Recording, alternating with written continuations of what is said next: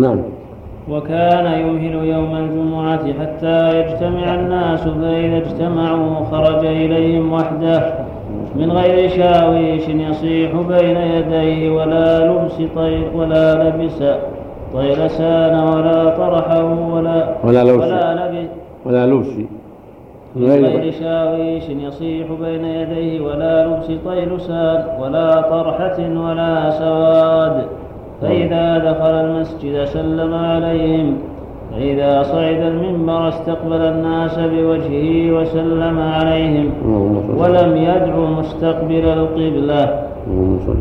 ثم يجلس ويأخذ بلال في الأذان ويأخذ بلال رضي الله عنه في الأذان فإذا فرغ منه قام النبي صلى الله عليه وسلم فخطب من غير فصل بين الأذان والخطبة.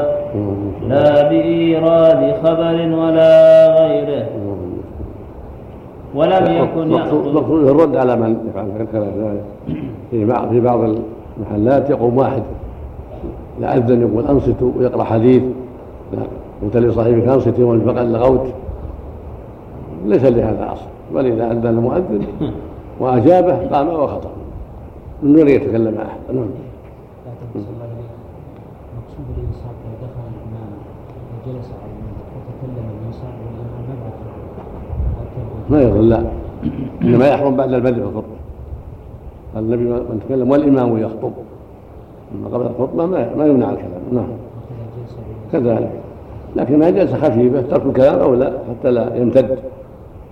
جلسة خفيفة محل دعاء ومحل استغفار ومحل نعم كيف ينكر عليه اللي يتكلم اثناء الخطبة؟ نعم. كيف يكون بالإشارة.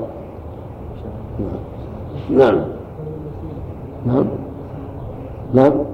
الدعاء بعد الأذان بعد بعد ما يأتي بالدعاء يخطب اللهم رب هذه الدعوة التامة إلى نعم. نعم.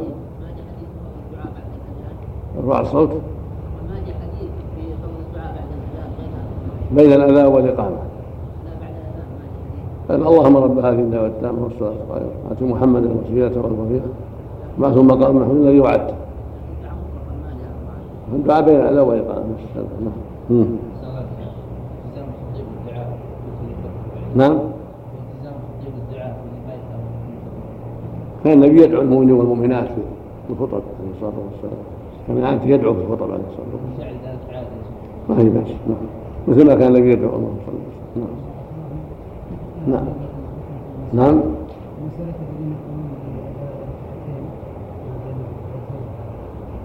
لا ما هم ما اعرف ما أعرف له أصل. هو ما نعرف له أصل. لأن المدة يسيرة. ما لها أصل هذا. إلا من دخل. من دخل حتى يصلي ركعتين أما الجالسون لا يقومون ينتظرون الخطبة يستمعون. ينبههم يعلمهم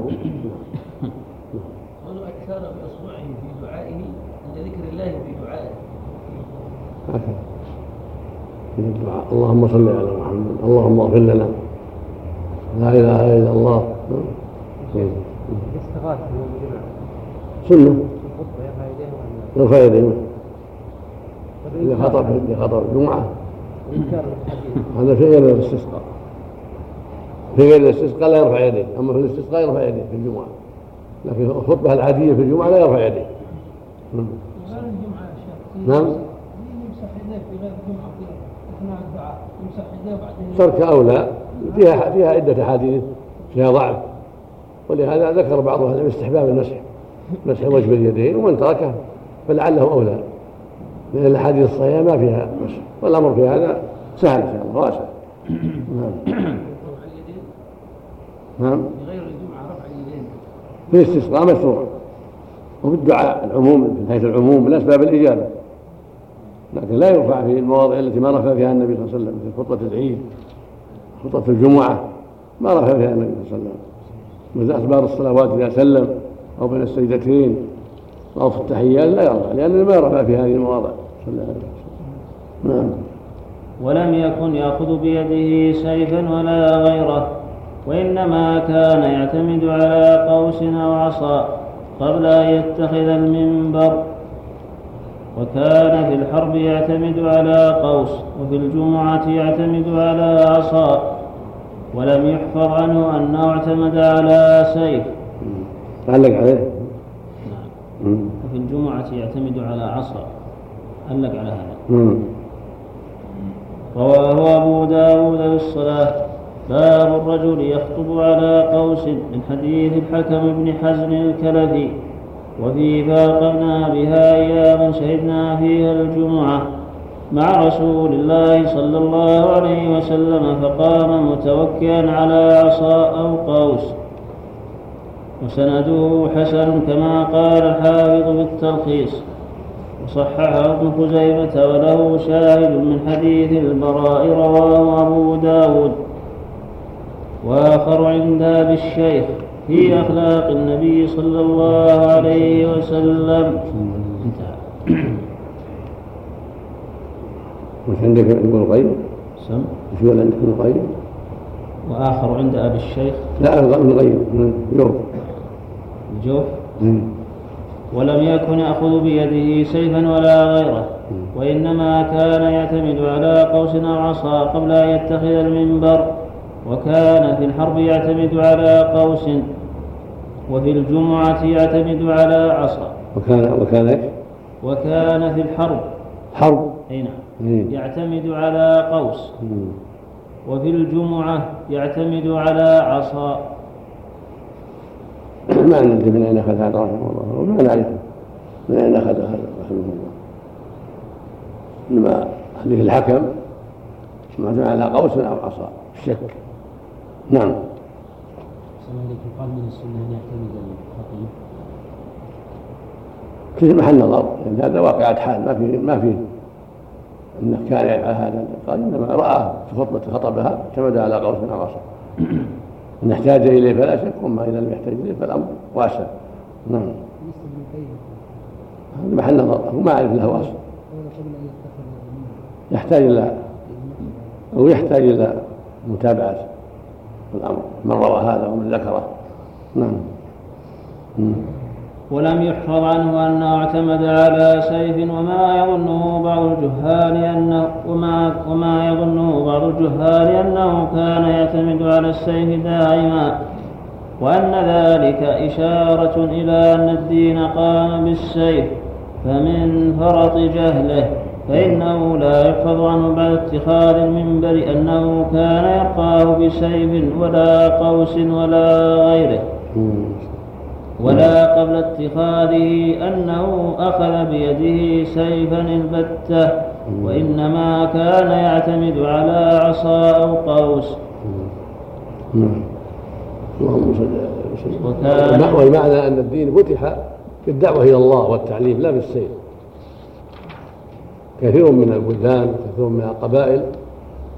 ما كان هناك سيف إنما هو بدعوتهم إلى الله دخلوا في الإسلام. أهل المدينة دخلوا في الإسلام جميعا من غير سيف. إنما السيف منفذ السيف تنفذ به الأحكام لمن أبى يقاتل. أما من أجاب الدعوة ما احتاج إلى السيف. نعم. مم. الآية لا إكراه في الدين. نعم. إكراه في الدين هل نسخت في؟ نعم. الآية لا إكراه في الدين منسوخة. في آية قيل منسوخة وقيل إنها في أهل الكتاب خاصة. العلماء فيها قولان أحدهما أنها في أهل الكتاب والمجوس لا يكرهون بل يخيرون بين الإسلام والجزية. فإن لم يؤدوا الجزية ولم يدخلوا الإسلام قتلوا. وأما بقية الناس فلا تخير إما الإسلام وإما السيف. وقال آخرون بل هي منسوخة. كان هذا في أول الأمر. ثم شرع الله القتال والجهاد قوله سبحانه وقاتلوهم حتى لا تكون فتنة ويكون الدين كله لله. فنسخت بهذه الآية وما جاء في معناها. نعم. محتمل.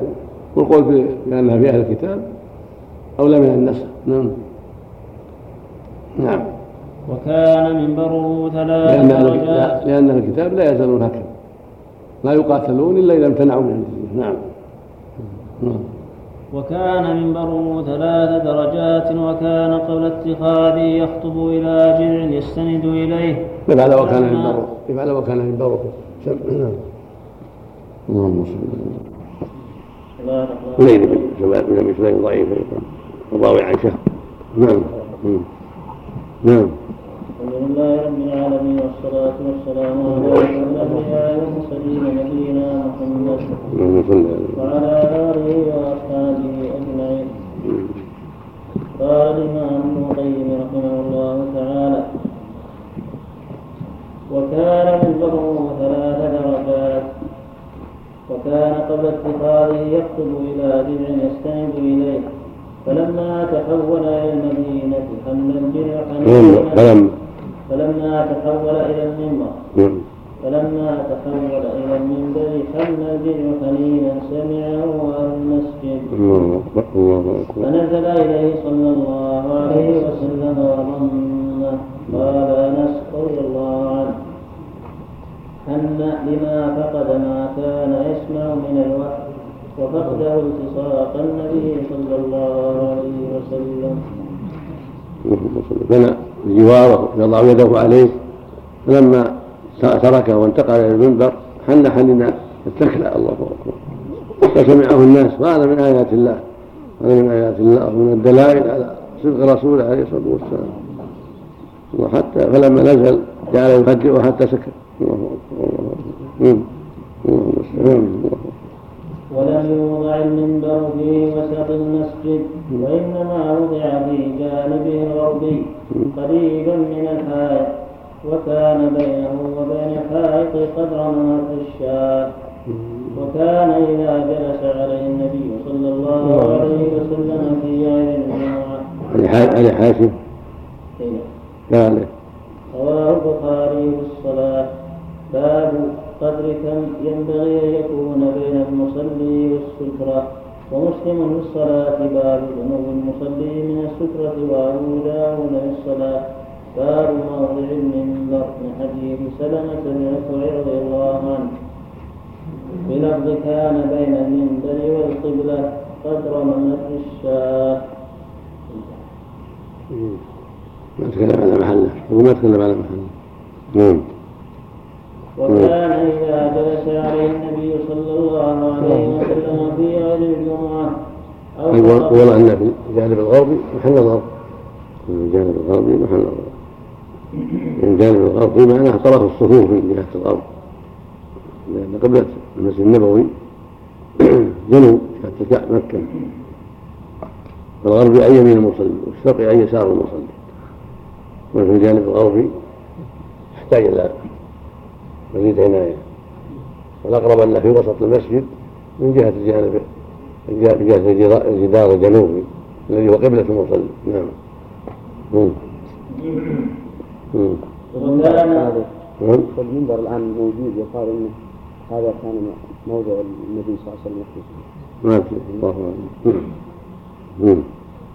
وكان إذا جلس عليه النبي صلى الله عليه وسلم في عيد الجمعة أو خطب قائما في الجمعة استدار أصحابه إليه بوجوههم وكان وجهه صلى الله عليه وسلم قبلهم في وقت الخطبة وكان يقوم فيخطب ثم يجلس جلسة خفيفة ثم يقوم فيخطب الثانية.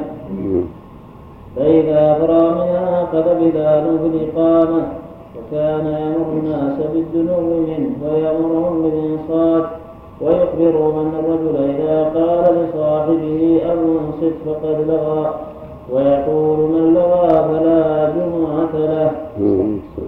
وكان يقول من تكلم يوم الجمعة والإمام يخطب فهو كمثل الحمار يحمل أسفارا. والذي يقول له أنصت ليست له جمعة رواه الإمام أحمد. من حديث ابن عباس وفي سنده مجالد بن سعيد وهو ضعيف وأورده الهيثمي في المجمع وزاد نسبته البزار والطبراني في الكبير وأعله بمجالد. نعم. نعم. قوله استدار أصحابه وجهه إليه. لي- ليصغوا لخطبته عليه الصلاة والسلام وهم في صفوفهم. إصغاء أما هم على صفوفهم كما كان يأمرهم أن يكونوا على صفوفهم عليه الصلاة والسلام. نعم. هذا جاء في صحيح مسلم ومن مس الحصى فقد لغى ومن لغى فلا جمعة. يعني يفوت فضلها. وأما الحديث هذا وهو كما يحمل اسفارا هذا فيه في صحة النظر المجالد ليس من يعتمد عليه قد اختلط روايته فيها لين إلا أن يقبل الشواهد إلا يقبل الشواهد نعم. لأن تشبيه تشبيه من لغى مثل كمثل الحمار أمر عظيم. نعم نعم. كلمة فلا جمعة يكون تكون باطلة وناقصة نعم. تكون باطلة أم ناقصة؟ إيش؟ لا جمعة. له يعني يفوت فضلها يعني عند العلماء. ليس الجمعة يعني فضل الجمعة لا ولا ما يعيد. ليس عليه الإعادة نعم. الله إليك يعني لا لا فضل له. ليس الجمعة فضل الجمعة.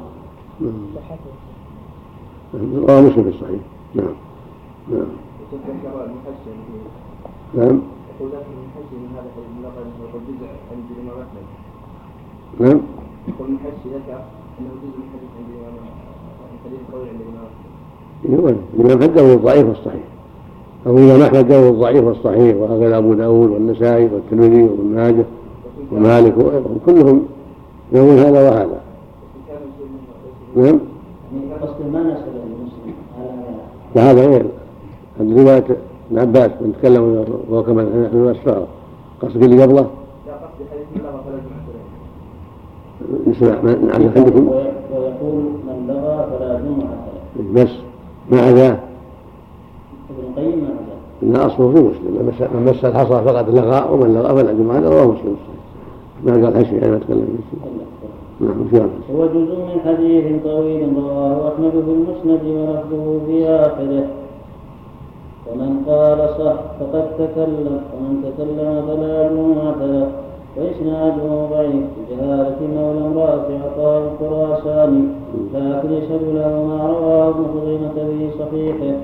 من حديث عبد الله بن عمرو مرفوعا ومن لغى تخطى كانت له ظهرا وسنده حسن. فاتهم رواية من الحصى فقد لغى وكان رواية أبي هريرة. ما ذكر عندك قدام. في هذا. الموضع الذي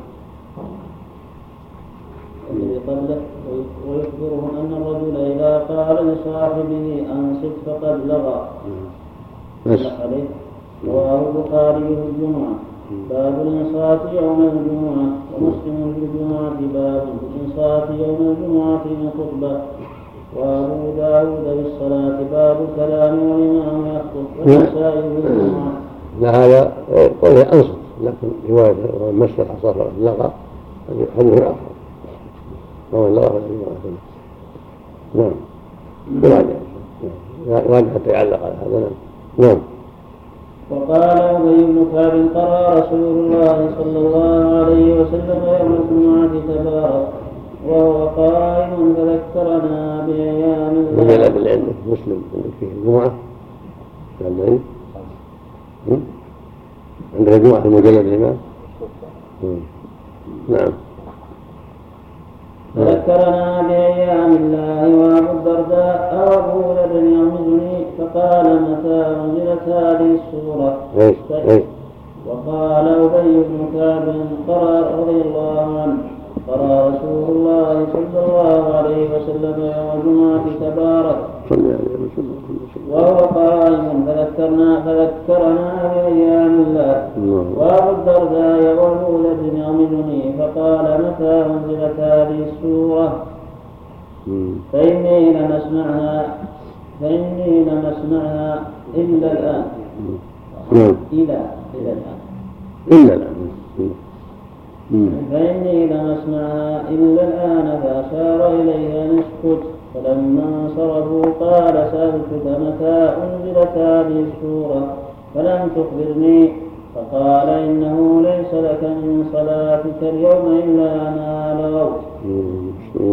فذهب إلى رسول الله صلى الله عليه وسلم فذكر له ذلك. نعم. وأخبره بالذي قال له أبي. فقال رسول الله صلى الله عليه وسلم صدق أبي ذكره ابن ماجه. سعيد بن منصور وأصله في مسند أحمد. هم. وقال صلى الله عليه وسلم يحضر الجمعة ثلاثة نفر رجل حضرها يلغو وهو حظه منها. ورجل حضرها يدعو فهو رجل دعا الله عز وجل.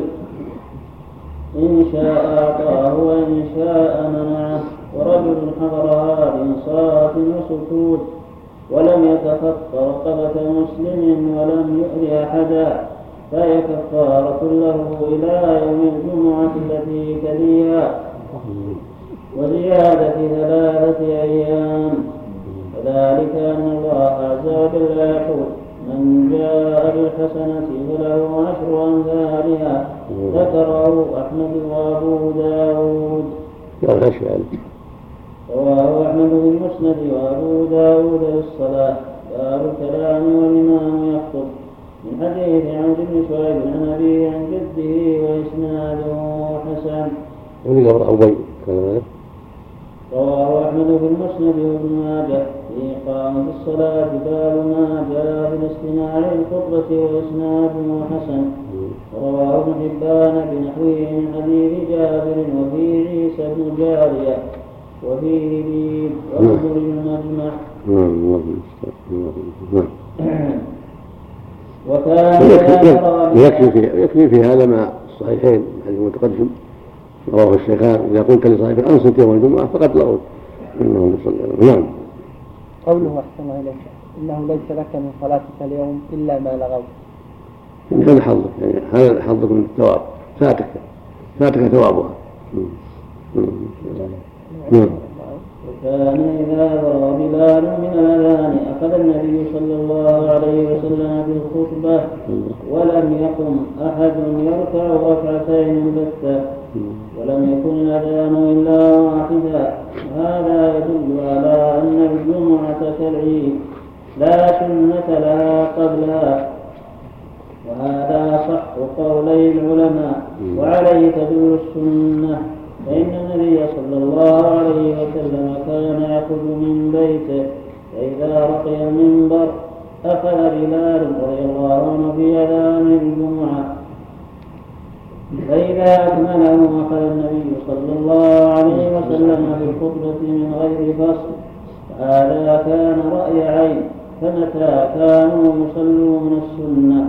من ظن أنهم كانوا إذا بلغ بلال رضي الله عنه من الأذان قاموا كلهم فركعوا ركعتين فهو أجهل الناس بالسنة وهذا الذي ذكرناه من أنه لا سنة قبلها هو مذهب مالك وأحمد في المشهور عنه وأحد وجهين من أصحاب الشافعي والذين قالوا إن لها سنة منهم من احتج أنها ظهر مقصورة ويثبت لها أحكام الظهر.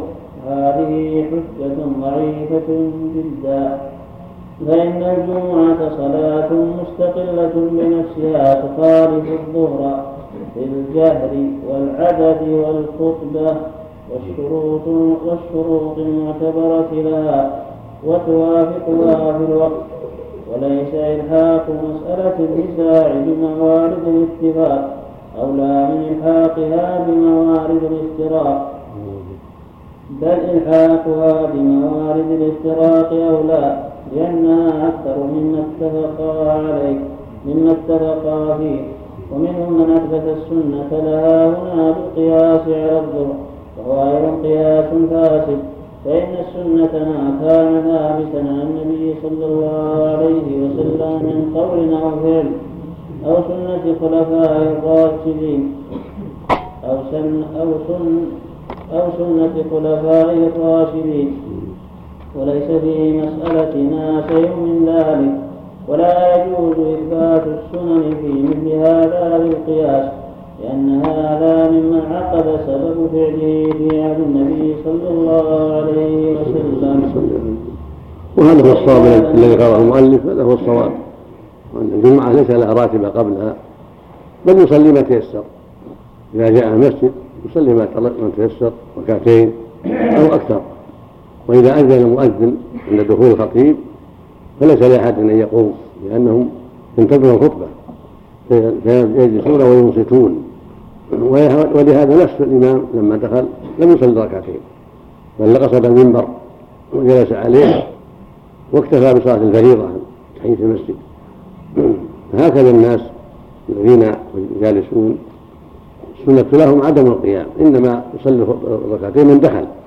من دخل صلى ركعتين بأمر النبي صلى الله عليه وسلم تحية المسجد.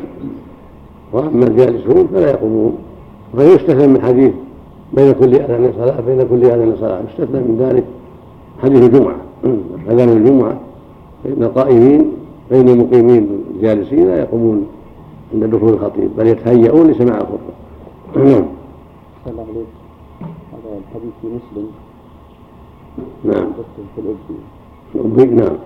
وحدثنا يحيى بن يحيى وأبو بكر بن أبي شيبة وأبو كريب قال حدثنا يحيى قال أنبانا وقال الآخران حدثنا. أبو معاوية عن الأعمش عن أبي صالح عن أبي هريرة رضي الله عنه قال قال رسول الله صلى الله عليه وسلم من توضأ فأحسن الوضوء ثم أتى الجمعة فاستمع وأنصت غفر له ما بينه وبين الجمعة وزيادة ثلاثة أيام. ومن مس الحصى فقد لغى. هكذا اللفظ. وفي زيادة ومن لغى الجمعة ثلاث ما في زيادة. لا عادة ولا أحسن إليك؟ عادة إذا ما عاد بلفظ من كتاب الرواية هذه؟ نعم. إيه. قد يكون وهم مني نعم. هو معنى الصلاة على الأصل فقد لغى إن لغت جمعة هذا معنى. نعم. نعم. فإذا لم يفعله ولم يشرعه كان تركه هو السنة غير هذا أنه يشرع لصلاة العيد. أنه يشرع ونظير هذا أن يشرع لصلاة العيد سنة قبلها وبعدها بالقياس نعم. فلذلك كان الصحيح أنه لا يسن الغسل للمبيت بمزدلفة ولا لرمي الجمار ولا للطواف ولا للكسوف ولا للاستسقاء. لأن النبي صلى الله عليه وسلم وأصحابه لم يغتسلوا لذلك مع فعلهم لهذه العبادات. ومنهم من احتج بما ذكره يعني يعني الشيء الذي شيء انعقد سببه في عهد النبي صلى الله عليه وسلم ولم يفعله يدل على أنه ليس بسنة. فقد رمى النبي الجماع ولم يغتسل لها ولم يغتسل بعد مبيته ملتزفه للمشاهدة للذكر بعد صلاة الفجر ولم يغتسل لطواف الوداع ولا لطواف الإفاضة. فدل على أنه ليس مشروع فهكذا يقال في صلاة الاستسقاء لأن فعلها ولم يغتسل. كذلك صلاة العيد لم يثبت له لم يثبت له اغتسل لها وإنما غسل ثابت للجمعة. نعم. فقال باب الصلاة قبل الجمعة وبعدها حدثنا عبد الله بن يوسف عن مالك عن نافع عن ابن عمر رضي الله عنهما أن النبي صلى الله عليه وسلم كان يصلي قبل ركعتين وبعدها ركعتين وبعد المغرب ركعتين في بيته وقبل العشاء ركعتين وكان لا يصلي بعد الجمعة حتى ينصرف فيصلي ركعتين وهذا لا حجة فيه ولم يرد به البخاري إثبات السنة قبل الجمعة وإنما مراده أنه ورد الصلاة قبلها وبعدها شيء ثم ذكر هذا الحديث. أي أنه لم يروى عنه فعل السنة إلا بعدها ولم يرد قبلها شيء. وهذا نظير ما فعل في كتاب العيدين فإنه قال باب الصلاة قبل العيد وبعدها وقال أبو المعلى سمعت سعيدا بن عباس رضي الله عنهما. وقال وقال فإنه قال باب الصلاة قبل العيد وبعدها وقال أبو المعلى. والمعلى نعم. عليه حاشية اي واسمه يحيى بن ميمون العطار. مم. الكوفي وليس له في البخاري سوى هذا الموضع. وفي المطبوع أبو العلاء وهو تحريف. نعم. سمعت سعيدا عن ابن عباس رضي الله عنهما أنه كره الصلاة قبل العيد. ثم ذكر حديث سعيد بن جبير عن ابن عباس رضي الله عنهما أن النبي صلى الله عليه وسلم خرج يوم الفطر وصلى ركعتين لم يصل قبلهما ولا بعدهما ومعه بلال الحديث فترجم للعيد مثل ما ترجم للجمعة. وذكر للعيد حديثا دالا على أنه لا تشرع الصلاة قبلها ولا بعدها. فدل على أن مراده من الجمعة كذلك. وقد ظن بعضهم أن الجمعة لما كانت بدلا عن الظهر وقد ذكر في وقد ذكر في الحديث السنة وقد ذكر في الحديث السنة قبل الظهر وبعدها دل على أن الجمعة كذلك. وإنما قال وكان لا يصلي بعد الجمعة حتى ينصرف. بيانا لموضع صلاة السنة بعد الجمعة وأنه بعد الانصراف. وهذا ظن غلط منه لأن البخاري قد ذكر في باب التطوع بعد المكتوبة. حديث ابن عمر رضي الله عنهما صليت مع رسول الله صلى الله عليه وسلم سجدتين قبل الظهر وسجدتين بعد الظهر وسجدتين بعد المغرب وسجدتين بعد العشاء. وسجدتين بعد الجمعة. فهذا صريح في أن الجمعة عند الصحابة صلاة مستقلة بنفسها غير الظهر وإلا لم وإلا لم يحتج إلى ذكرها بدخولها تحت اسم الظهر. فلما لم يذكر لها سنة إلا بعدها علم أنه لا سنة لها قبلها. ومنهم من احتج بما رواه مالك في سننه. نعم الحديث الذي قبل هذا نعم. قبل العشاء ركعتين مستقيم كذا إيش؟ مالك عن نافع عن ابن عمر أن النبي صلى الله عليه وسلم كان يصلي قبل الظهر ركعتين. وبعدها ركعتين وبعد المغرب ركعتين في بيته وقبل العشاء ركعتين. لا بعد غلط غلط بعد العشاء نعم. مم. الرحمن الرحيم. الحمد لله رب العالمين والصلاة والسلام على نبينا محمد. بعد قبل العشاء وبالمغرب يكتب حديث بين كل اذان صلاه بين كل اذان صلاه وأما راتبه بعد العشاء نعم. وهي التي حديث ابن عمر بعد العشاء نعم. نعم. بسم الله الرحمن الرحيم. الحمد لله رب العالمين والصلاة والسلام على أشرف الأنبياء والمرسلين نبينا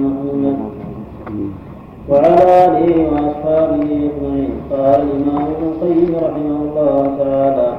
ومنهم من احتج بما رواه ابن ماجه في سننه عن أبي هريرة وجابر رضي الله عنهم قال جاء سليك وقفاني ورسول الله صلى الله عليه وسلم يخطب. فقال له أصليت ركعتين قبل أن تجي قال لا. قال فصل ركعتين وتجوز فيهما وإسناده ثقات شبه كلام جزاه الله خير شبه وظن بعضهم أن إيه. ما كانت بدلا من إيه إيه نعم. وسدل بعضهم نعم. وسدل بعضهم. نعم ومنهم من احتج بما رواه ماجه. في سننه عن أبي هريرة وجابر رضي الله عنه قال جاء سليك وطفاني ورسول الله صلى الله عليه وسلم يخطب. فقال له وصليت ركعتين قبل أن تجيء. قال لا. قال فصل ركعتين وتجوز فيهما واسناده ثقات نعم قال أبو البركات ابن تيمية وقوله قبل أن تجيء يدل على أن هاتين الركعتين سنة الجمعة وليستا تحية المسجد. قال شيخنا حديثه أبو العباس وهذا غلط. قال شيخ قال شيخ قال قال شيخنا حبيبه أبو العباس. نعم. وهذا غلط. والحديث المعروف في الصحيحين عن جابر رضي الله عنه. قال دخل رجل يوم الجمعة ورسول الله صلى الله عليه وسلم يخطب. فقال صليت قال لا. قال فصل ركعتين. وقال إذا جاء أحدكم الجمعة والإمام يخطب فليركع ركعتين وليتجوز فيهما. فهذا هو المشهور في هذا الحديث. وأفراد ابن ماجه في الغالب غير صحيحة. هذا معنى كلامه.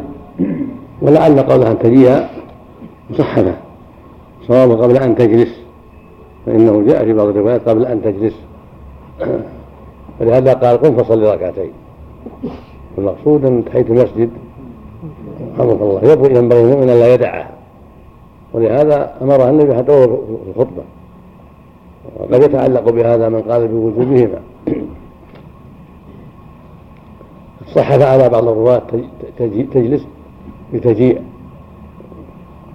والجمعة ليس لها راتبة لا ركعتان ولا ولا أكثر يعني قبلها. فيصلي المؤمن ما تيسر إذا وصل المسجد يصلي ما تيسر ركعتين أو أكثر. وكان بعض السلف الأصحاب وغيرهم يصلون حتى يدخل الإمام ثم يجلسون. والمقصود أن اللي قبلها صلاة مطلقة مرغب فيها ليس لها حد محدود. اثنتين أربع ست ثمان عشر أكثر أقل ما في شيء محدود. وإنما الراتبة بعدها اثنتان أو أربع. أقلها اثنتان وأكثرها أربع. نعم. ما تكون نعم. واقعتين؟ نعم. أقول ما تكون واقعتين؟ وإلا قصة واحدة. قصة واحد شريك أو, رجل فإذا تعارضا في الصحيحين أوضح وأبين. ثم ما ما ما في تناسب بين أن تجيء أو بين أو المناسبة بين قبل أن تجلس؟ ولا قبل أن تجيء ما لها مناسبة ما لها تعلق بركعتين. المقصود ركعتين قال قم صلي ركعتين.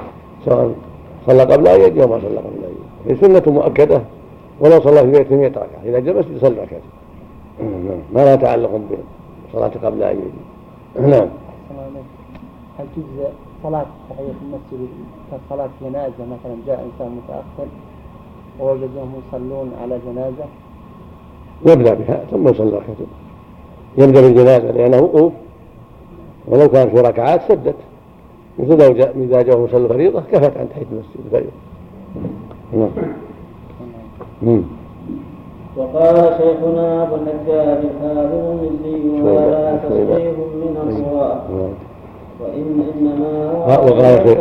وقال شيخنا وقال شيخنا أبو الحجاج الحافظ المزي رحمه الله. رحمه الله تعالى هذا تصحيح من الرواة إنما هو أصليت قبل أن تجلس. فغلط فيه الناسخ وقال وكتاب لماجه إنما تداولت شيوخ لم يعتنوا به بخلاف صحيحي البخاري ومسلم.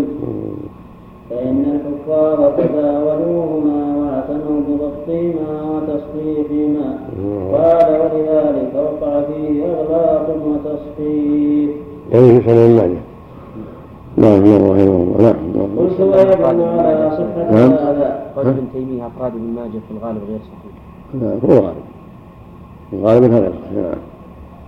مم. مم.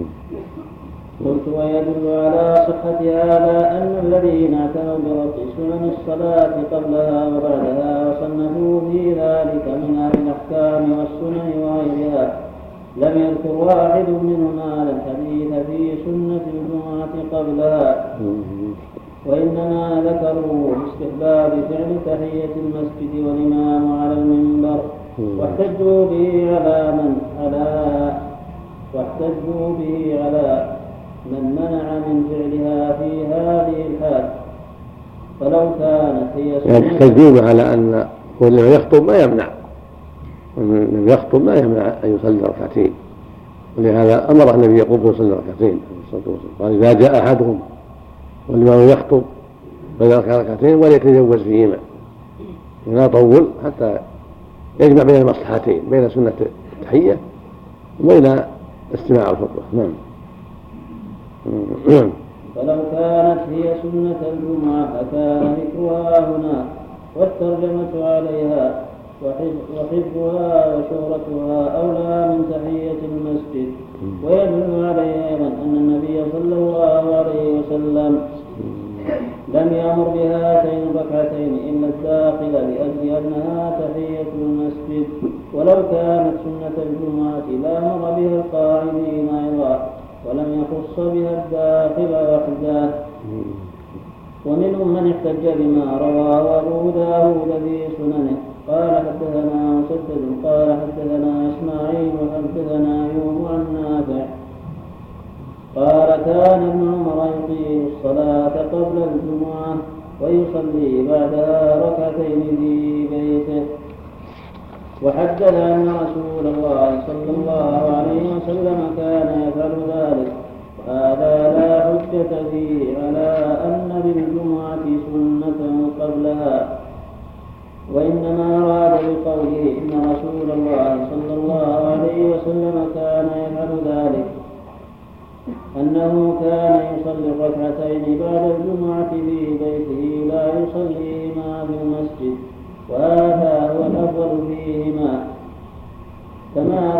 الصحيحين عن ابن عمر رضي الله عنهما أن رسول الله صلى الله عليه وسلم كان يصلي بعد الجمعة ركعتين في بيته.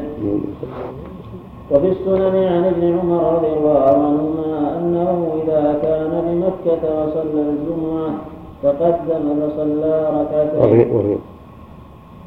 وفي السنن نعم. عن ابن عمر رضي الله عنهما أنه إذا كان بمكة فصلى الجمعة تقدم فصلى ركعتين ثم تقدم فصلى أربعا وإذا كان بالمدينة صلى الجمعة ثم رجع إلى بيته فصلى ركعتين ولم يصل بالمسجد فقيل له فقيل له فقال كان رسول الله صلى الله عليه وسلم يفعل ذلك. وأما إطالة ابن هذا هذا صح كم؟ 436 هذا يعني حاشية شعيب أي نعم. الأول؟ أي نعم. الأول؟ أي نعم. من 436 أي نعم.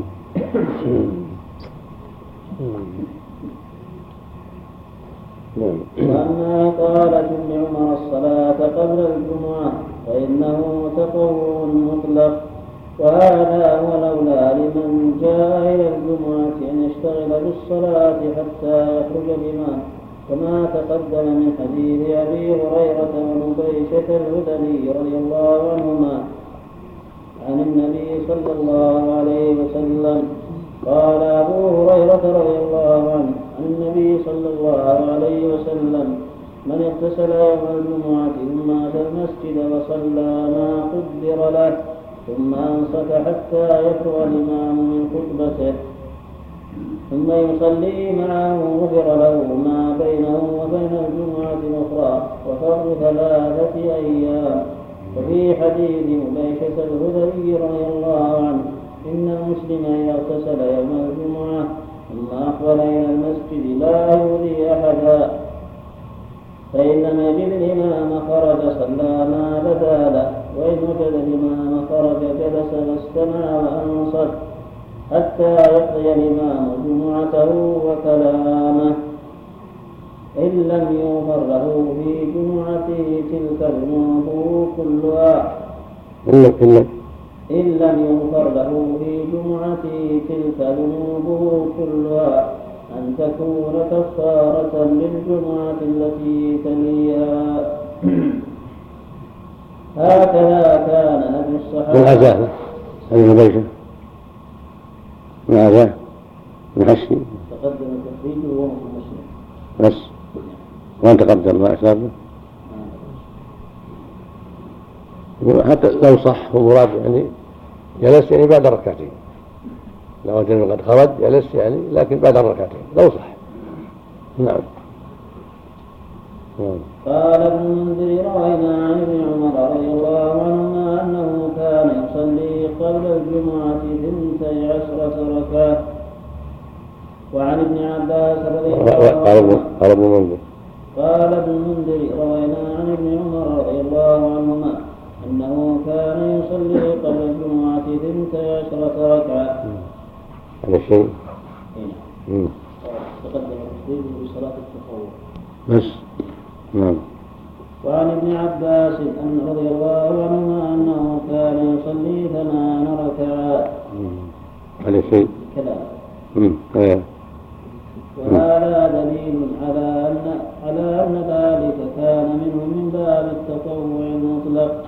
ولذلك اختلف بالعدد المروي عنه في ذلك نعم. وقال الترمذي في الجامع مروي عن ابن مسعود رضي الله عنه أنه كان يصلي قبل الجمعة أربعا وبعدها أربعا وإليه ذهب المبارك والثوري نعم. وقال إسحاق بن إبراهيم بن هانئ النسابوري رأيت أبا عبد الله إذا كان يوم الجمعة يصلي إلى أن يعلم أن الشمس قد قاربت أن تزول فإذا قاربت أمسك عن الصلاة حتى يؤذن المؤذن. فإذا أخذ بالأذان قال فصلى ركعتين أو أربعا فإذا قاربت أمسك عن الصلاة حتى يؤذن المؤذن. نعم. فإذا أخذ بالأذان قام فصلى ركعتين أو أربعا يفصل بينهما بالسلام. فإذا صلى الفريضة انتظر في المسجد ثم يخرج منه. قال ابن المنذر روينا عن ابن عمر رضي الله عنهما أنه كان يصلي قبل الجمعة ثنتي عشرة ركعة. الشيء هنا مم. تقدم التشريع بصلاة التطوع بس نعم وعن ابن عباس أن رضي الله عنهما أنه كان يصلي ثمان ركعات. هذا شيء ثلاث. هذا وهذا دليل على أن على أن ذلك كان منه من باب التطوع المطلق ولذلك اختلف في العدد المروي عنه في ذلك نعم. وقال الترمذي في الجامع وروي عن ابن مسعود رضي الله عنه أنه كان يصلي قبل الجمعة أربعا وبعدها أربعا وإليه ذهب ابن المبارك والثوري.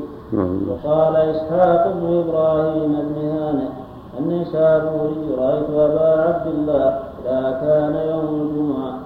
يصلي إلى أن يعلم أن الشمس قد قاربت أن تزول فإذا قاربت أمسك عن الصلاة حتى يؤذن المؤذن. فإذا أخذ بالأذان قال فصلى ركعتين أو أربعا فإذا فإذا فإذا قاربت أمسك عن الصلاة حتى يؤذن المؤذن. نعم. فإذا أخذ بالأذان قام فصلى ركعتين أو أربعا يفصل بينهما بالسلام. فإذا صلى الفريضة انتظر في المسجد ثم يخرج منه. فيأتي بعض المساجد التي أعد أعد وقال حق إبراهيم. وقال إسحاق بن إبراهيم بن هانئ النسابوري رأيت أبا عبد الله إذا كان يوم الجمعة يصلي إلى أن يعلم أن الشمس قد قاربت أن تزول هذا على على قول بأن يوم الجمعة فيه نهي عن الصلاة عند الزوال؟ خلاف. يعني رواية أبي قتادة إلا يوم الجمعة في ضعف.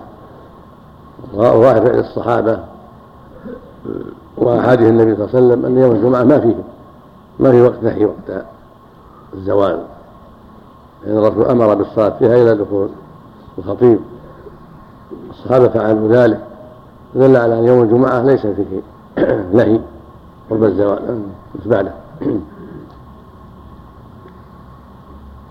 فإذا قاربت نعم. فإذا قاربت نعم.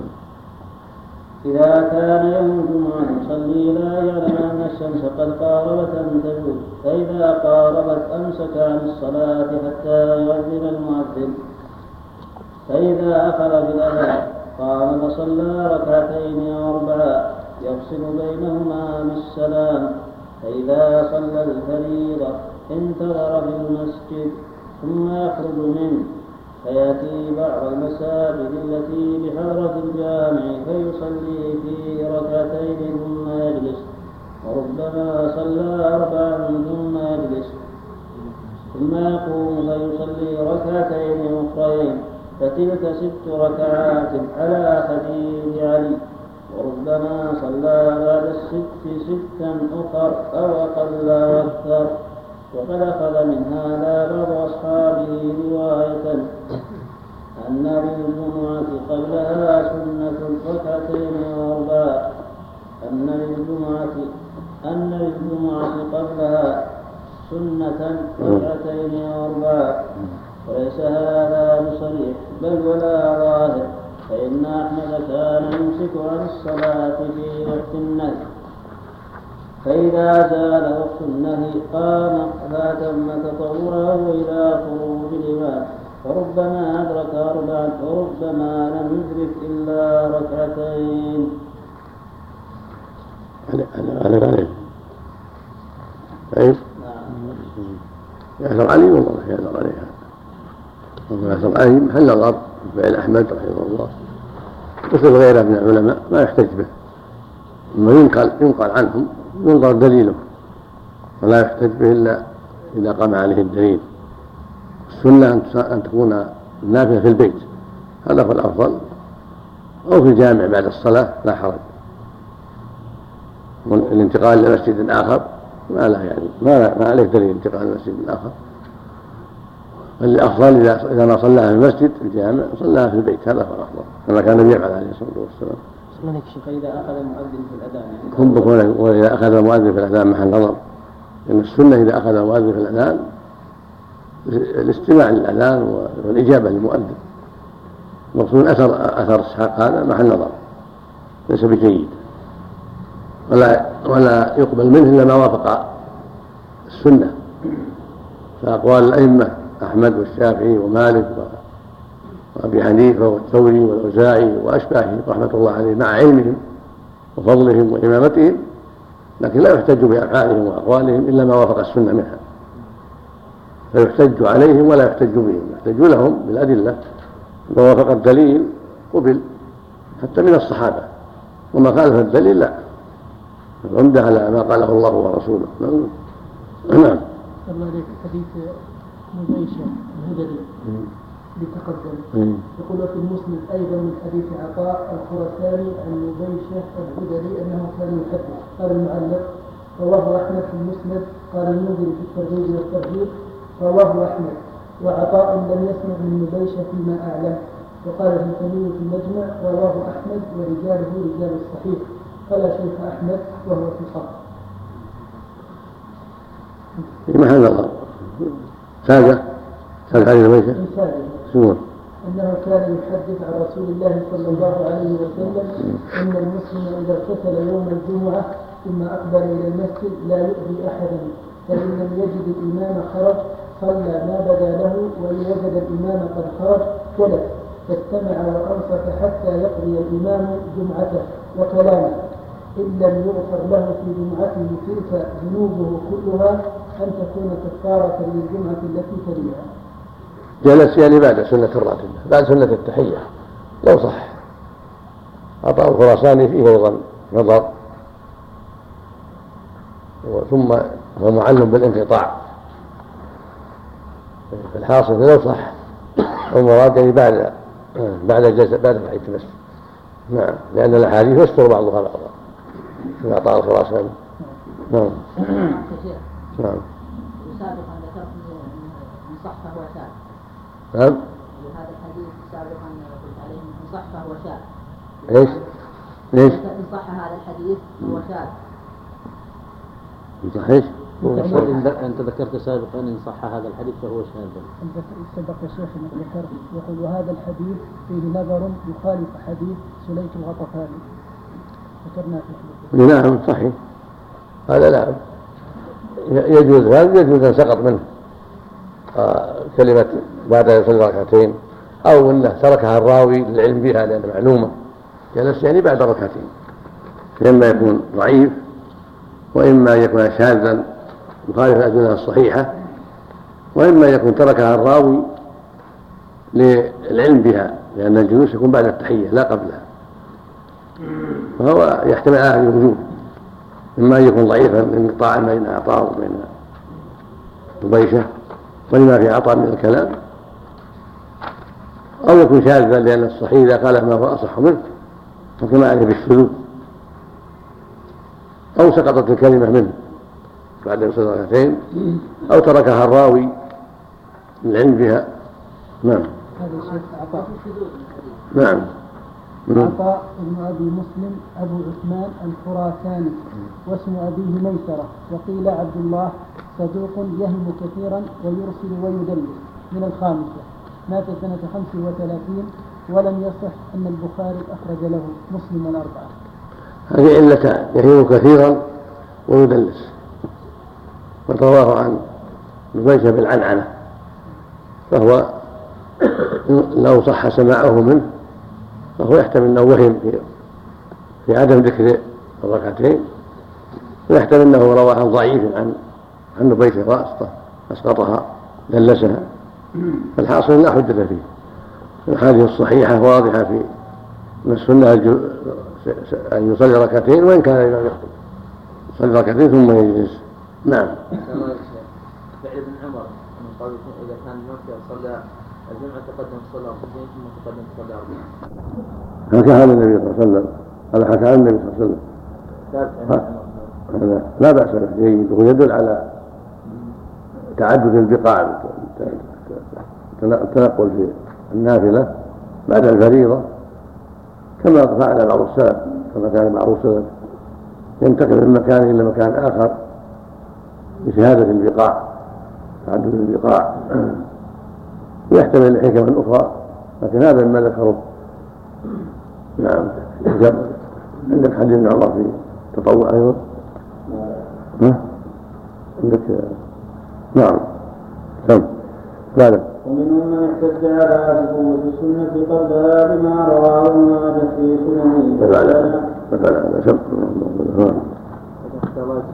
الأربع نفي المطلق ولا انه من باب أقول الأربع اللي صلاها تقدم تصلي أربع من باب النفي المطلق انها للجمع.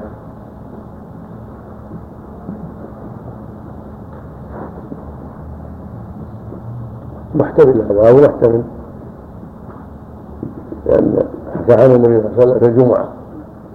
وظاهرها ست ركعات محفوظ عن النبي صلى الله عليه وسلم. كان يصلي بعدها ركعتين في بيته. وقال من صلى من كان مصلي فليصلي بعدها اربعا. هكذا جاء الحديث الصحيح رواه مسلم في الصحيح. الصحيحين كان يصلي بعد يوم البيت ركعتين. هذا هو في مكة. لعل هذا خاص بمكة لاجل فضل البقعة. وامتناع فضل البقعة. وصلاها تطوع لاجل فضل البقعة الشريفة. مع انه في الغالب مسافر إلى مكة. حجة الوداع مسافر الفتح مسافر. فلعل بفضل البقعة الكريمة مكة المكرمة نعم. يكون أحسن الله من خصائص مكة. محتمل محتمل هذا. تنقله لتعدد البقاع أو لأسباب أخرى الله أعلم. نعم.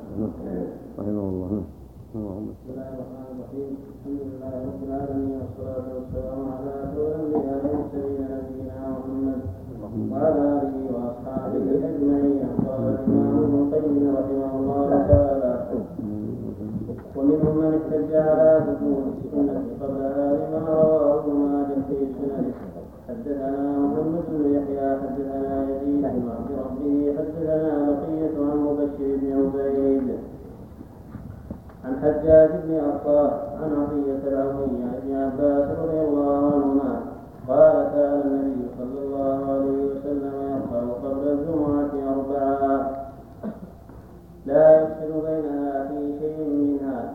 قال ابن ماجه باب الصلاة قبل الجمعة فذكره وهذا الحديث فيه عدة بلايا. إحداها بقية بن الوليد إمام المدلسين وقد عنعنه ولم يصرح بالسماع. الثانية مبشر بن عبيد المنكر الحديث. قال عبد الله بن أحمد سمعت أبي يقول شيخ كان يقال له مبشر بن عبيد كان بحمص أظنه كوفيا روى بقية وأبو المغيرة أحاديث وأحاديث موضوعة كذب. قال الدار قطني مبشر بن عبيد متروك الحديث أحاديث لا يتابع عليها. الثالثة حجاج بن الضعيف المدلس الرابعة عطية العوفي. قال البخاري كان هشيم يتكلم فيه وضعفه أحمد وغيره وقال البيهقي رقية العربي لا يحج به ومبشر بن عبيد الحمصي مسلوب إلى وضع الحديث والحجاج بن لا يحتج به. قال بعضهم ولعل الحديث انقلب على بعض هؤلاء الثلاثة الضعفاء لعدم ضبطهم وإتقانهم.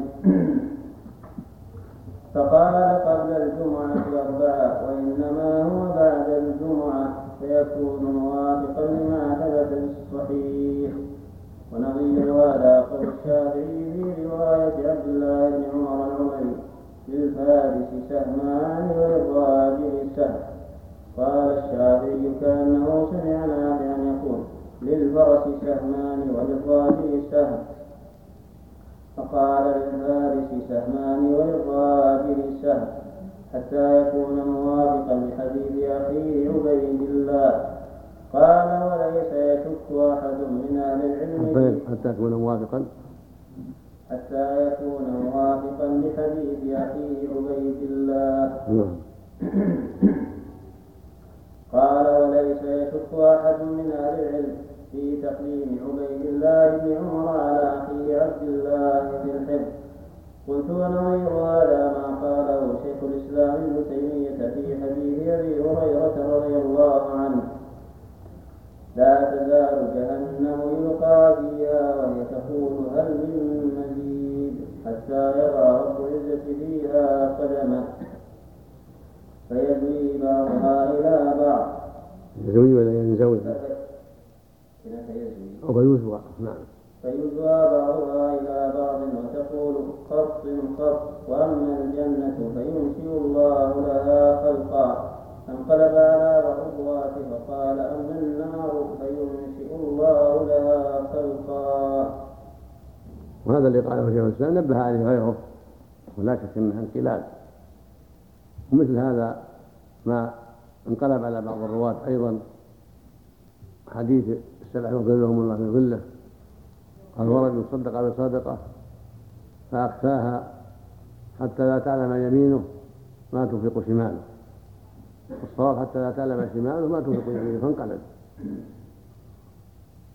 وهذا الحديث الذي قال المؤلف أنه كان يصلي قبل الجمعة أربعا مثل ما قال المؤلف ابن القيم فيه عدة هذه البلايا مع مخالفة للأحاديث الصحيحة. كل هؤلاء لا يحتج لا رقية إذا دلت ولا مبشر ولا عطية ولا الحجاج بن أرطاة كلهم ضعفاء وأشدهم مبشر. المقصود أنها, ليس لها راتبة قبلها جمعة وإنما يشرع لمن جاء إلى المسجد أن يصلي ما تيسر يصلي اثنتين يصلي أربع يصلي ثمان يصلي أكثر. والسلف في هذا متفاوتون منهم من يصلي إلى دخول الإمام منهم يصلي ركعتين ويجلس منهم يصلي أربعة منهم يصلي ثمان. ليس في هذا حد محدود. النبي عليه السلام قال صلاة الليل والنهار مثنى مثنى. نعم. قلت ونظير هذا حديث عائشة رضي الله عنها.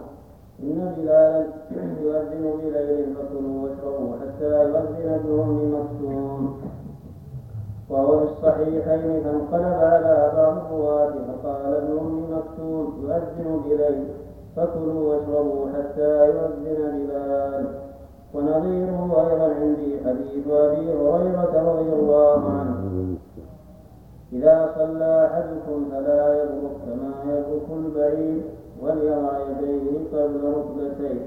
وأظنه وهم الله وأظنه وهمه الله أعلم فيما قاله رسول الصادق فيما قاله رسول الصادق المصدوق. وليضع ركبتيه قبل يديه.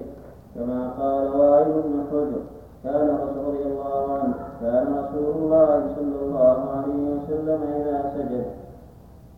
وضع ركبتيه قبل يديه. وقال الخطابي وغيره وحديث وائل بن حجر رضي الله عنه أصح من حديث أبي هريرة. وقد سبقت المسألة مستوفاة في هذا الكتاب والحمد لله. وليس ذلك أن آخر الحديث لا يوافق أوله. فإن قوله لا يبرك كما يبرك البعيد يقتضي النهي عن تقديم اليدين لأن البعيد يبرك على يديه. وقوله وليضع يديه قبل ركبتيه يعارض ذلك. فيكون عجزه يخالف صدره. ولهذا قال المؤلف أظنه انقلاب. وبعض أهل العلم صحح حديث أبي هريرة وقدم عليه مقدمه على حديث وائل. والصواب الجمع بين الحديثين وأنهما شيء واحد ليس خلاف بينهما خلاف. حديث وائل وحديث أبي هريرة شيء واحد. ووجه ذلك أن أول حديث أبي هريرة يوافق حديث الغائب فيكون قوله وليضع ركبتيه قبل يضع يديه قبل ركبتيه؟ لا بعد بعض الرواة الصواب وليضع ركبتيه قبل يديه حتى لا يشابه البعير. فتجتمع الأخبار كلها وتنتظم على نسق واحد. نعم.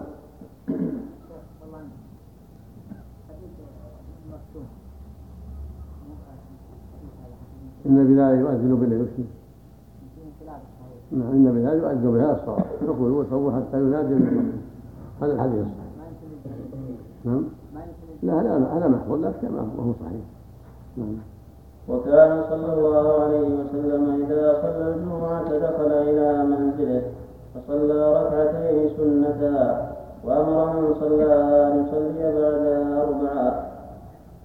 قال شيخنا أبو العباس ابن تيمية إن صلى في المسجد صلى أربعة وإن صلى في بيته صلى ركعتين.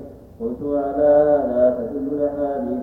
وقد ذكر أبو داود عن ابن عمر رضي الله عنهما أنه كان إذا صلى في المسجد صلى أربعا وإذا صلى في بيته صلى ركعتين. وفي الصحيحين عن ابن عمر رضي الله عنهما أن النبي صلى الله عليه وسلم كان يصلي بعد الجمعة ركعتين في بيته. وفي صحيح مسلم عن أبي هريرة رضي الله عنه عن النبي صلى الله عليه وسلم إذا صلى أحدكم الجمعة فليصلي بعدها أربع ركعات والله أعلم. إنها تحمل هذه الرواية على أن صلاها في المسجد. صلاها في المسجد.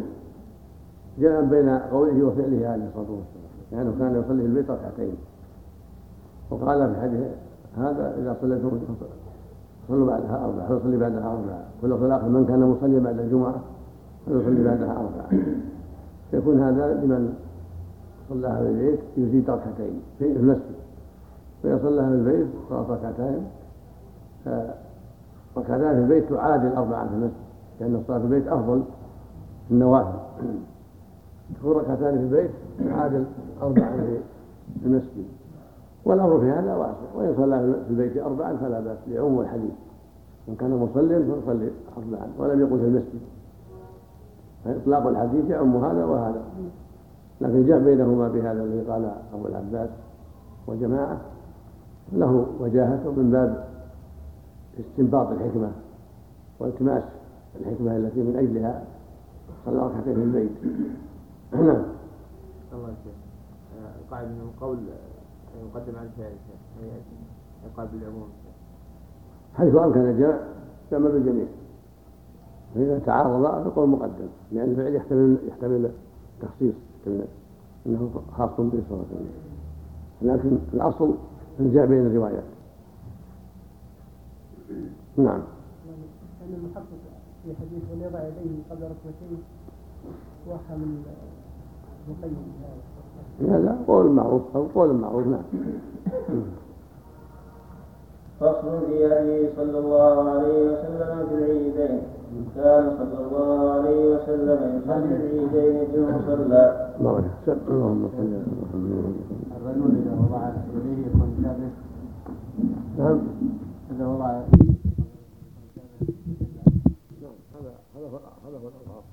لأن البعيد يقدم يديه. نعم. اللهم صل على محمد. الحمد لله رب العالمين والصلاة والسلام على أشرف الأنبياء والمرسلين نبينا محمد وعلى آله وأصحابه أجمعين. قال الإمام ابن القيم رحمه الله تعالى فصل في هديه صلى الله عليه وسلم في العيدين كان صلى الله عليه وسلم يصلي العيدين في المصلى وهو المصلى الذي على باب المدينة الشرقي وهو المصلى الذي يوضع فيه محمل الحاج ولم محمل. الذي يوضع فيه محمل الحاج ولم يصل العيد بمسجده إلا مرة واحدة أصابهم مطر. فصلى بهم العيد في المسجد إن ثبت الحديث. وهو في سنن أبي داود وابن ماجه. هذا عليه عندك؟ نعم. رواه أبو داود بالصلاة باب يصلي بالناس يصلي بالناس بالمسجد إذا كان يوم مطر وابن ماجه في قام الصلاة باب ما جاء في صلاة العيد بالمسجد إذا كان مطر. وفي سنده عيسى بن عبد الله بن أبي مرة وهو مجهول وكذا شيخه أبو يحيى عبيد الله التيمي. نعم نعم. هكذا. هكذا نبه الحافظ الخلوق على قواعده نعم نعم.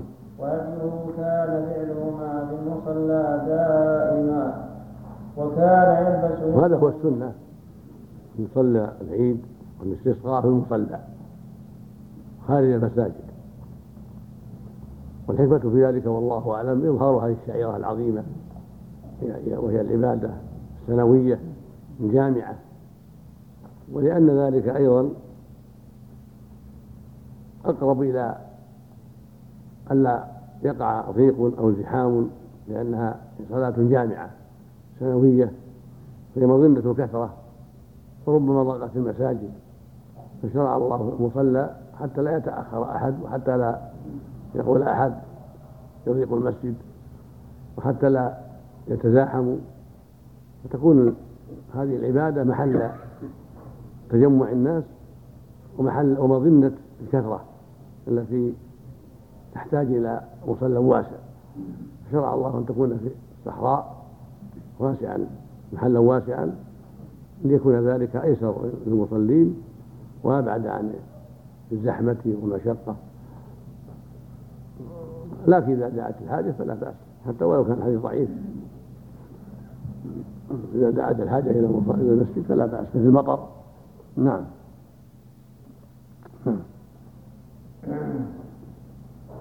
وكان يلبس للخروج إليه ما أجمل ثيابه فكان له حلة يلبسها للعيدين والجمعة.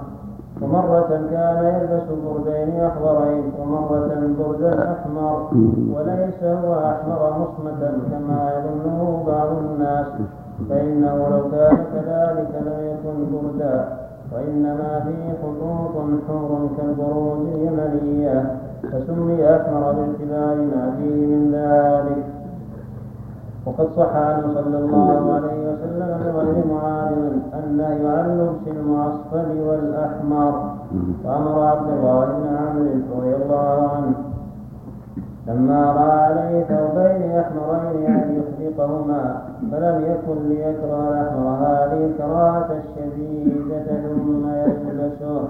والذي يقوم عليه الدليل تحريم لباس الأحمر أو كراهيته كراهية شديدة. يعني إذا كان مصمتا مقدما مصمتا.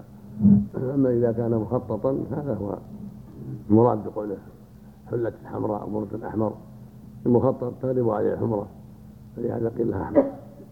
وأخضر تغلب عليه الخضرة وأسود كذلك. وبعض أهل العلم حمله على ظاهره وقال إن أحمر خالص وأنه يدل يدل على الجواز والنهي عن المعصفر والمقدم الحمرة إما منسوخ وإما ذكرها لا للتحريم. نعم. وكان صلى الله عليه وسلم يأكل قبل خروجه في عيد الفطر ثمرات ويأكلهن وترا. وأما في عيد الأضحى فكان لا يطعم حتى يرجع من المصلى فيأكل من أضحيته هذا هو الأفضل. في عيد الفطر يستحب له أكل ثمرات وترا ثلاثا أو خمسا أو نحو ذلك. أن يفصل بين يوم العيد ويوم الصوم. وفي عيد النحر الأفضل أن لا يأكل حتى يصلي. كما جاء في حديث بريدة وغيره. كان يطعم يوم الأضحى حتى يصلي. هذا هو الأفضل.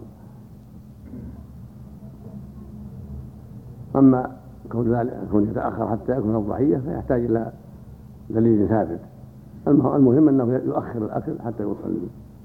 هي ثبت أنه كان يبدأ بأضحيته شرع ذلك إذا تيسرت الأضحية.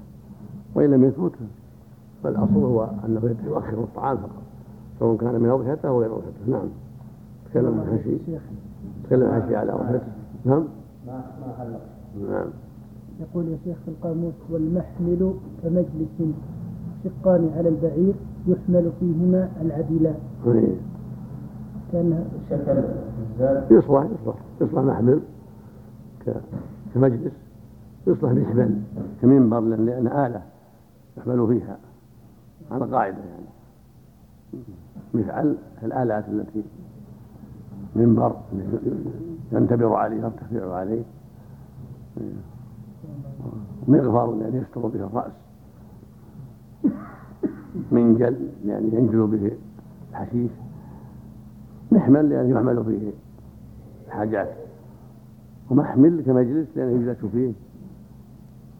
نعم. ويحمل فيه نعم.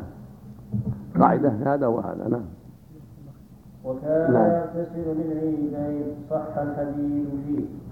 وفيه حديثان ضعيفان حديث ابن عباس من رواية جبارة بن مغلس وحديث الفاكي بن سعد من رواية يوسف بن خالد السندي ولكن ثبت عن ابن عمر رضي الله عنهما مع شدة اتباعه للسنة أنه كان يغتسل يوم العيد قبل خروجه. أحسن الله إليك قوله صح الحديث فيه وفيه حديثان ضعيفان. كيف؟ والله انه مصحح والله. اعلم لم يصح الحديث لم يصح الحديث إيش قال الحشي عليه؟ قال عرض لا لا لا لا في العيد. حديث صحيح يدل على شرعية غسل العيد. وإنما هي حديث ضعيفة كما قال المؤلف. تكلم. صح الحديث. السياق يدل على أنه لم يصح الحديث. هذا السياق. السياق لم يصح. وكان ابن عمر ولكن ثبت عن ابن عمر مع شدة اتباعه للسنة أنه كان يغتسل يوم العيد قبل خروجه كل النسخ واحدة عندكم؟ خلال واحدة. صح الحديث. صح بالماضي. كلكم كلكم ما في خطية ما في ما في خطية نعم؟ حط عليه إشارة. لعله لم يصح الحديث. لم. لأنه هو المنتظم مع الكلام. نعم. لكن قبله قال وكان يغتسل للعيدين. هذا عندك والله نعم. وكان. وكان يغتسل العيدين صح الحديث فيه. آه. وفيه حديثان ضعيفان حديث ابن عباس من رواية جبارة بن مغلس وحديث فاكر بن سعد من رواية يوسف بن خالد السندي وحش على هذا. إيه.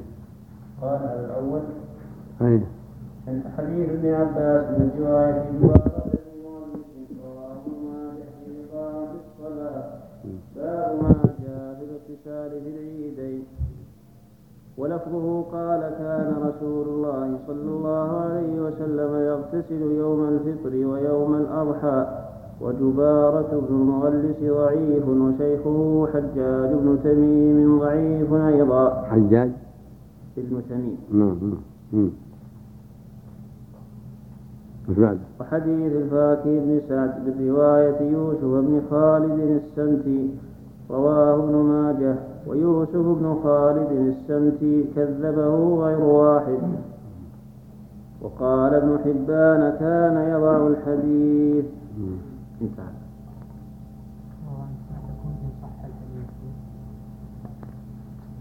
وكان إيش؟ وكان وكان يغتسل العيدين. إيه؟ صح الحديث فيه؟ لا مثل ما قال. لعل هذا مثل ما قال. لعل إن صح الحديث. هذا يجتمع به الكلام أو ينتظم به الكلام ان صح لعل ان صح الحديث هذا اقرب اقرب ان طبعا جزمه بأنه كان يغتسل قال ان صح الحديث. يقول وكان يغتسل ان صح إن كان ما صح ما يغتسل نعم. هذا معنى لا ان صح مناسب ينتظم به الكلام لعله ان صح نعم. نعم. وكان صلى الله عليه وسلم يخرج ماشيا والعنزة تحمل بين يديه فإذا وصل إلى المصلى وكان صلى الله عليه وسلم. وكان صلى الله عليه وسلم يخرج ماشيا والعنزة تحمل بين يديه فإذا وصل إلى المصلى نصبت بين يديه ليصلي إليها. فإن المصلى كان إذ ذاك فضاء لم يكن فيه بناء ولا حائط وكانت الحربة سترته. وكان وهكذا كان يعمل في السفر. يعمل معه فإذا أما الناس ركبت أمامه عليه الصلاة والسلام في السفر. صلى الله عليه وسلم. نعم. رحمك الله. نعم. وكان يؤخر صلاة عيد الفطر ويعجل الأضحى. وكان ابن عمر رضي الله عنهما مع شدة اتباعه للسنة لا يخرج حتى تطلع الشمس ويكبر من بيته إلى المصلى. هذا ورد في حديث النبي كتب إلى اليمن كتب إلى معاذ. عن عجل صلاة الأضحى وأخر صلاة الفطر ولكن في سند ضعف قال حشي عليه. ما ما حش حط عليه إن شاء الله اللهم المستعان وعلى الحديث كان شواهد من شيء نعم. نعم. وكان صلى الله عليه وسلم إذا انتهى إلى المصلى.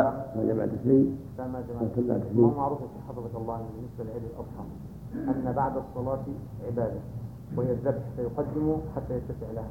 وقبل صلاة العيد فطر بس ما يكفي أو ما يكفي التعليل هذا. ما يكفي لا في حديث لكن في ضعف انه كتب إلى معاذ. إيه. راجع إن شاء الله تراجعون تراجعون الشباب بعيد. إن شاء الله. تراجعون وغيركم من الإخوان؟ اللي اذا قيل البحث كذا يراجع معناه من أراد يراجع جزاه الله خير. هو خاص بالمأمور. نعم؟ نعم. من وكان صلى الله عليه وسلم مم. إذا انتهى إلى المصلى أخذ في الصلاة من غير أذان ولا إقامة ولا قول الصلاة جامعة والسنة أن لا يفعل شيء من ذلك. من السنة إذا أتى العيد مسجد العيد يصلي يكبر ولا يحتاج لا أذان ولا إقامة ولا الصلاة الجامعة ولا صلوا صلاة العيد ولا نحو ذلك. نعم. ولم يكن هو ولا أصحابه يصلون إذا انتهوا إلى المصلى شيئا قبل الصلاة ولا بعدها. نعم يبدأ بالصلاة من حين يأتي يبدأ بالصلاة. نعم. وكان يبدأ بالصلاة. يكن ولم يكن. ولم يكن هو ولا أصحابه يصلون إذا انتهوا إلى المصلى شيئا قبل الصلاة ولا بعدها. هل هذا شيء. نعم. نعم. رواه البخاري في العيدين. باب الصلاة قبل العيد وبعدها والترمذي في الصلاة باب ما جاء لا صلاة قبل العيد ولا بعدها. والنسائي في العيدين باب الصلاة قبل العيدين وبعدها. وابن ماجه في إقامة الصلاة باب ما جاء في الصلاة قبل صلاة العيد وبعدها. كلهم من حديث ابن عباس رضي الله عنهما. وفي الباب عن أبي سعيد الخدري وعمرو بن شعيب عن أبي عن جده رضي الله عنهم. أي نعم. ما كمل البحث. أو ما كمل. في أبي سعيد أنه كان يصلي بعد العيد ركعتين في البيت. قال حافظ بن زاد حسن. حشي ما كمل البحث. على صلاة العيد؟ هذا صلاة العيد. مصلي يا شيخ. في بيته. نعم. وكان يبدأ بالصلاة قبل الخطبة فيصلي ركعتين يكبر في الأولى سبع تكبيرات متوالية بتكبيرة الافتتاح. يسكت بين كل تكبيرتين سكتة يسيرة ولم يحفظ عنه ذكر معين بين التكبيرات. وذكر الحافظ النسائي الحسن ويغلب على ظني إني راجعته فظهر لي أنه ليس بالحسن وأنه ضعيف. حديث ابي سعيد هذا. ليس كما قال الحافظ فلا فلا فليراجع إن شاء الله. نراجعه إن شاء الله مرة أخرى. نعم. ولم يحفظ عنه. واما تحيه المسجد؟ فالسنه ان يجلس لأنه ليس المسجد. له تحية فلذا جاء يجلس. كما كان الصحابة يجلسون. نعم. ولم يحفظ عنه ذكر معين. لكن لو صليت في المسجد جاء عموم الحديث تحيه المسجد. لو صليت العلة مثل وجود المطر أو عدم تيسر ذلك لبعد الصحراء أو غير ذلك من الأسباب إذا صلوا في المسجد والظاهر انها تعمهم من دخل الحديث حيث المسجد لأنه مسجد وقد جاء إلى إليه للصلاه فإذا جاءوا وهم لم يصلوا صلى حيث المسجد ثم جلس. وهكذا لو جاء وهو يخطب إذا كان قدم الخطبة كذلك مثل الجمعه سواء نعم. الله إليك تكلم الحافظ على الأكل بعد صلاة العيد يوم النحر. عندك نعم في الفتح. يقول؟ في باب الأكل يوم النحر. إيه. قال ولعل بعد أن أورد حديث. ضعيفة لا يفعل حتى يصلي. حديث من ذبح قبل الصلاة فليعد. قال في الشرح ولعل المصنف أراد الإشارة إلى تضعيف ما ورد في بعض طرق الحديث. الذي قبله من مغايرة يوم الفطر ليوم النحر من استحباب البداءة بالصلاة يوم النحر قبل الأكل لأن في حديث البراء أن أبا بردة أكل قبل صلاة يوم النحر تبين له صلى الله عليه وسلم أن التي ذبحها لا تجزي عن الأضحية وأقره على الأكل منها وأما ما ورد في الترمذي والحاكم من حديث بريدة قال كان النبي صلى الله عليه وسلم لا يخرج يوم الفطر حتى يطعم ولا يطعم يوم الأضحى حتى يصلي. ونحوه عند البزار عن جابر بن سمرة وروى الطبراني والدار قطني من حديث ابن عباس رضي الله عنهما قال من السنة ألا يخرج يوم الفطر حتى يخرج حتى يخرج الصدقة ويطعم شيئا قبل أن يخرج. وفي كل من الأسانيد الثلاثة مقال وقد أخذ أكثر الفقهاء بما دلت عليه حديث قال- بريدة- حديث بريدة جيد لا بأس. نعم. قال زين المني- بن المنير نعم. وقع أكله صلى الله عليه وسلم من كل في كل من العيدين في الوقت المشروع لإخراج صدقتهما الخاصة بهما فإخراج صدقة الفطر قبل الغدو إلى المصلى وأخرج وإخراج صدقة الأضحى الأضحية بعد ذبحها فاجتمعا من جهة وافترقا من جهة واختار بعضهم تفصيلا آخر فقال من كان له ذبح من كان له ذبح استحب له أن يبدأ بالأكل يوم النحر منه ومن لم يكن له ذبح ذبح يعني يعني مذبوح ذبح مذبوح نعم. تخير وسيأتي الكلام على حديث أنس والبراء المذكورين في الباب في هذا الباب في كتاب الأضاحي إن شاء الله. نعم. المقصود لا يكون. الاستحباب. يبدأ بالاضحيه يوم العيد إلا بدليل. إلا فالافضل هو انه لا يكون إلا بعد الصلاة في يوم العيد سواء من الضحيه أو من غير الضحيه نعم. نعم. ولم يحفظ عنه ذكر معين بين التكبيرات ولكن ذكر عن ابن مسعود رضي الله عنه أنه قال يحمد الله ويثني عليه ويصلي على النبي صلى الله عليه وسلم ذكره الخلال. هذا الشيء؟ معلش. نعم. معلش. هو ثابت عن مسعود. التسبيح التحميد والتكبير والتحميد بين التكبيرات. كله من فعل الله نعم. في الصلاة على النبي صلى الله عليه وسلم. ما أذكر في ذلك ابن مسعود كان يتتبع هذا. يجمع ما ورد فيه. بين التكبيرات والتراجع عن ابن مسعود وما جاء في معناه. نعم. وأنت محمد كذلك لعلك أفرغ منهم. لأن بعضهم مشغول بالحديث وبعضهم مشغول بالقضاء. نعم. نعم. جزاك الله نعم. وكان ابن عمر رضي الله عنهما مع تحريه الاتباع يرفع يديه مع كل تكبيرة. وهذا هو السنة. تكبيرات العيد وكبيرات الجنائز رفع اليدين. نعم. والذي يقول بينهما يعني لفظ ابن مسعود ما هو يكبر قال يكبر الله ويحمد الله. وي- ويهلل الله أكبر. سبحان الله. الحمد لله ولا إله إلا الله. والله أكبر. لكن ما أذكر فيه الصلاه على النبي صلى الله عليه وسلم. أقول ما أذكر الان نعم. الله يبارك فيك ثبت مرفوع ولا عن ابن عمر؟ لا من كلام مسعود لا رفع اليدين مع كل تكبيره المعروف من فعل ابن عمر وروي جاء عن ابن عباس أيضا. ولكن رواه الدار قطني مرفوعا بسند جيد عن ابن عمر أيضا. برواية عمر بن شبش النميري بسند جيد والمشهور عن ابن عمر الوقت. نعم. وابن عباس كذلك. نعم. نعم نعم مثل هذا مثله. العيد والجنائز كلها تكفيرات عن قيام. وكان صلى الله عليه وسلم إذا تم التكبير أخذ في القراءة فقرأ فاتحة الكتاب ثم قرأ بعدها قاف والقرآن المجيد. هذا نعم.